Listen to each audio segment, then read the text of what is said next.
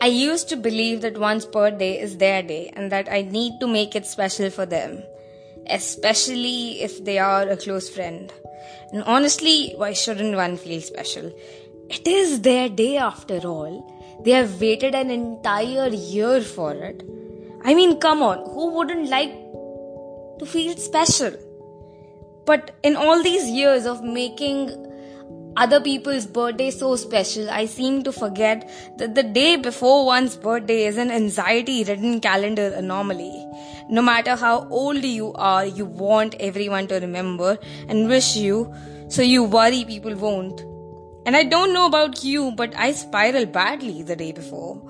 The day after is equally harrowing, widely known for the silence followed after the day filled with phone calls and text notifications and party poppers and music and the crinkle of wrappers being folded and thrown away after you've opened up your gifts, after video calls, after being hugged, after hearing heartbeats of your loved ones while being hugged.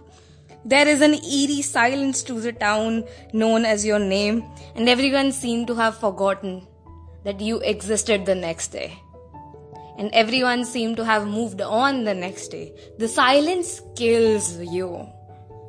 So for you, G, or not your day, because it is as important to love you on the days that are not yours, because it is, in my opinion, more important to remind you that you are loved on a random day than on the day everyone is insistent to destroy your phone's battery.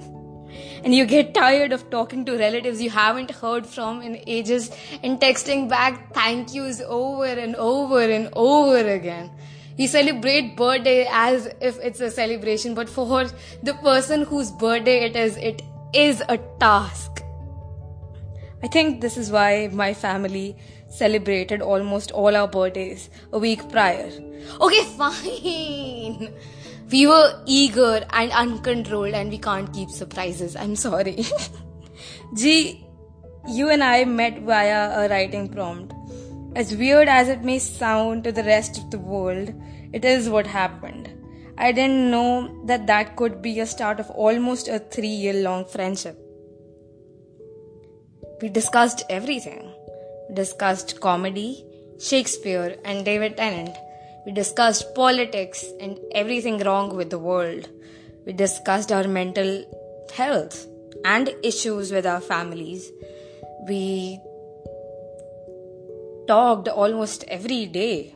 I made you watch Doctor Who, and you did, and you loved it, and I loved you for that.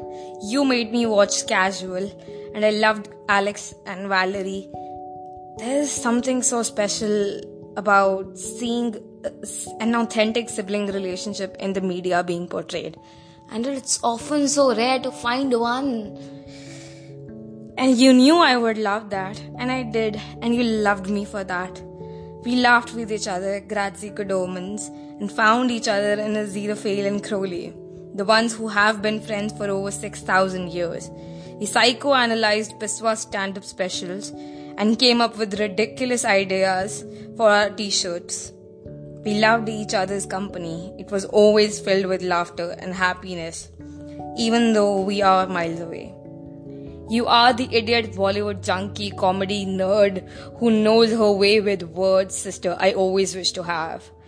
Who I could open up a bookstore with, in the mountains, of course. Fuji, on a day before her day, remember that you are loved and adored and cherished on the most random days of the year not just the one. Yours, I always will be.